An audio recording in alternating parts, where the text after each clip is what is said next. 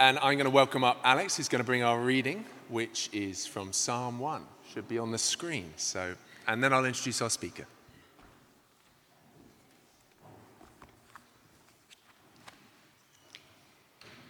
The reading is from Psalm 1, starting at the first verse. Blessed are those who do not walk in step with the wicked, or stand in the way that sinners take, or sit in the company of mockers but who delight in the law of the Lord and meditate on his law day and night. They are like a tree planted by streams of water, which yields its fruit in season and whose leaf does not wither. Whatever they do prospers. Not so the wicked. They are like chaff that the wind blows away. Therefore, the wicked will not stand in judgment, nor sinners in the assembly of the righteous. For the Lord watches over the way of the righteous, but the way of the wicked will be destroyed. Uh, here endeth the lesson. Uh, thanks be to God.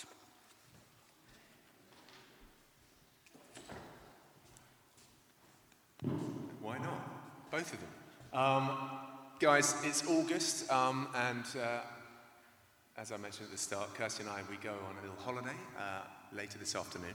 So we're going to be away for the next couple of weeks. Um, but August is a great chance for us to hear from other voices within the church family, within the community. Uh, and I'm delighted that our preacher today is Sophie O'Regan. So would you please give a very warm welcome to Sophie? She comes up. I'm just going to ask.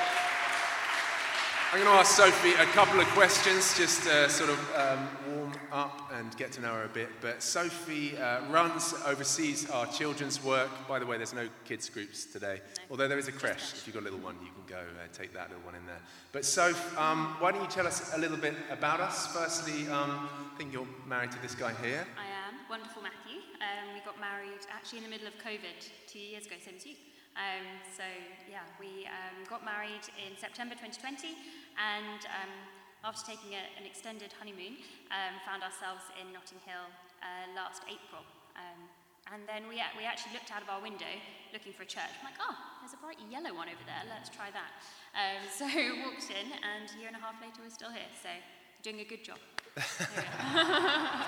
I'm not really responsible for the building, but, but, thank you. We'll keep, we'll make sure it stays painted yellow. Um, and so, what do you do in the day? Is there a day job?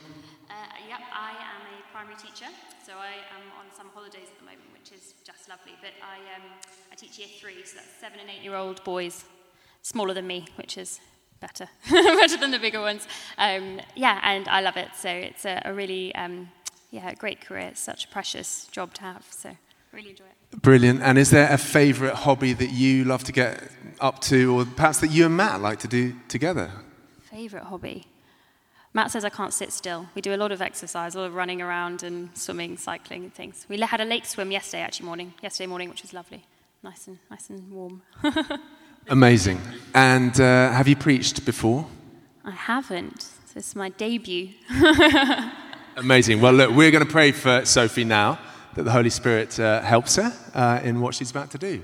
Lord, thank you so much um, for Sophie and Matt, Lord. Thank you that they looked out and saw the bright yellow church beacon, Lord, on a hill, um, and that you drew them here. And thank you for the blessing they've both been. And we ask now, Lord, that you would just rest on Sophie afresh by your Holy Spirit. Lord, would you fill her? Thank you for what she's prepared. Thank you for the words you've given her the understanding and insight into the scriptures. And we just ask that you would speak to us through her today. In Jesus' mighty name. Amen. Amen. Amen. Wonderful. Um, thanks, Pat. And uh, if I haven't met you yet, um, I would love the privilege, so please do come and say hello at the end of the service.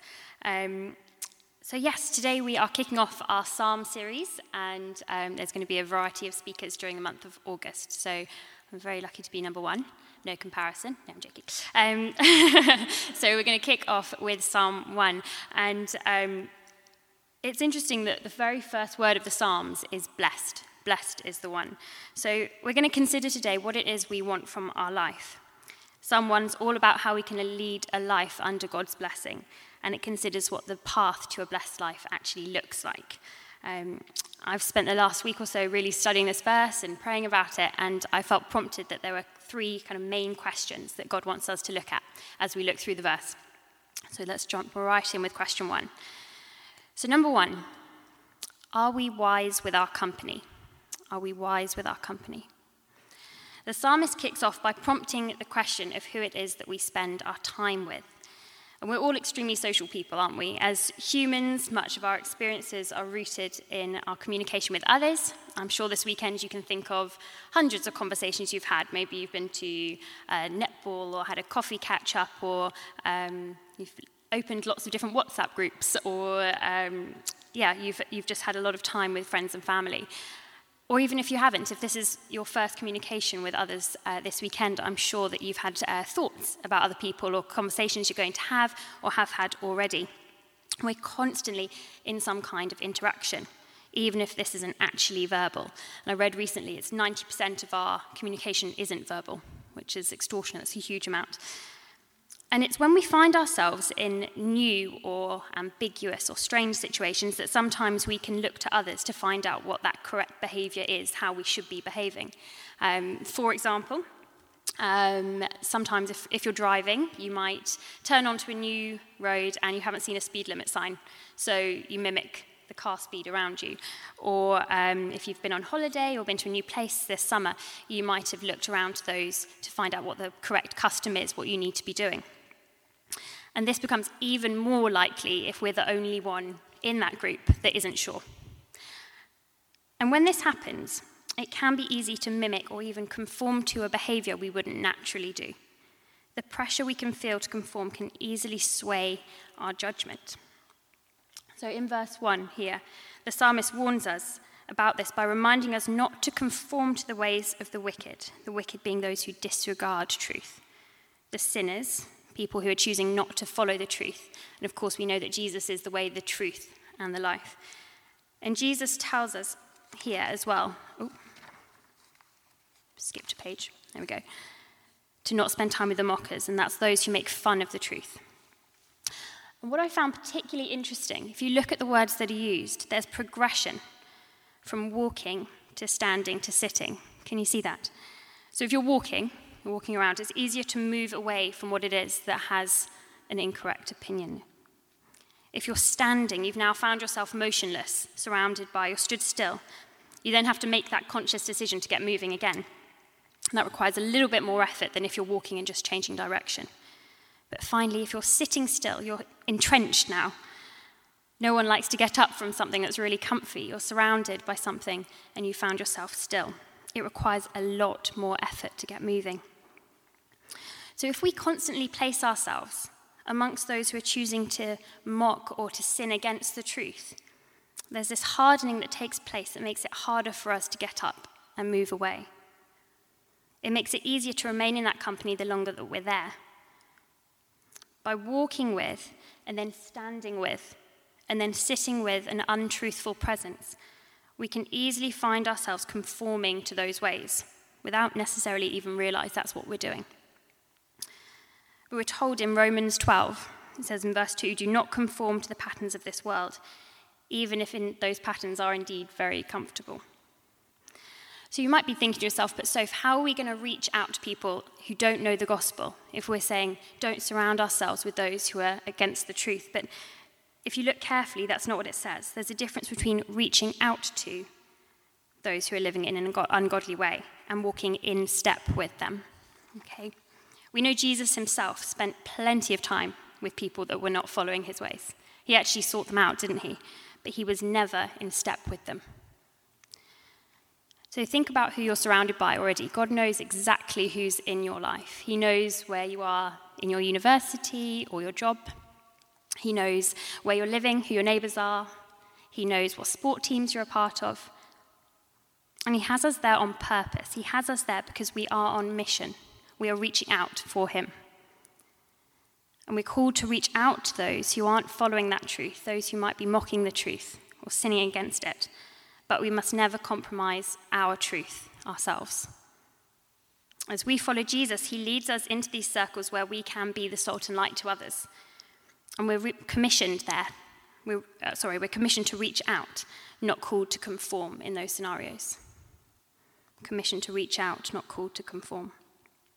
And to be able to do this, it's so important that we're surrounded by those who have wise company.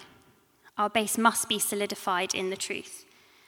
Proverb 13:20 tells us that the one who walks with the wise becomes wise themselves. So let's consider. Are we wise with our company? Where are your truest friendships? Where's your base that you come back to when you need that guidance? Okay, that was question 1. So question 2, second one, how do we spend our time? So the psalmist then goes on to tell us how we can ensure that we're not following these untruthful ways or conforming to sinful ways. And that's through immersing ourselves in the Word of God. It says to meditate, to meditate day and night, to have a constant topping up of God's Word. I had a look at um, a census that was done in the UK as to how the average person spends their time. It was very interesting. um, and I wonder, I wonder if you know any of, if you can guess any of these. Um, the average person spends how long commuting, do you think? Might be too long for audience, too early for audience participation. Any ideas? Spot on, Pat. an hour and a half a day, about an hour and a half commuting, uh, assuming that you are going to the office, that is, not taking an hour and a half to get out of your pajamas. um, 25 minutes on average talking to friends and family, 24 minutes a day exercising. You can see some people think that's way too much, some people think it's not enough. this one 40 minutes a day drinking and making tea. 40 minutes. Matt said that was nowhere near enough for me, so um, perhaps it's a bit longer. And I wonder how long you think you spend on non work related screen time. Perhaps on your phone. Anyone have any ideas? Non work related screen time. One hour, two hours, four hours, five hours, there's a mix. The average person in the UK spends three hours and 23 minutes every day on their screen for non work related time. Three hours, 23 minutes. And I wonder what it actually is when we're flicking through this. What are we infiltrating our minds with? What are we really learning from Instagram, from TikTok, from whatever it happens to be that pops up on your phone, whatever you're watching on the TV? But it says here in Psalm 1 we are called to meditate on to wait and consider, to fill our minds with His word. So often we're used to instant gratification, aren't we? If we want something to eat, we'll just order it from Deliveroo, it'll be there in 15 minutes. If we want to get to the other side of London, we'll just call an Uber, be there in half an hour. If we want something that we haven't got, we'll just log on to Amazon, it'll be there this evening, maybe tomorrow. And I wonder, perhaps we are reading the Bible without then listening what he has to say to us because we are so used to being immediately fulfilled, immediately getting our answers. God is always speaking, always.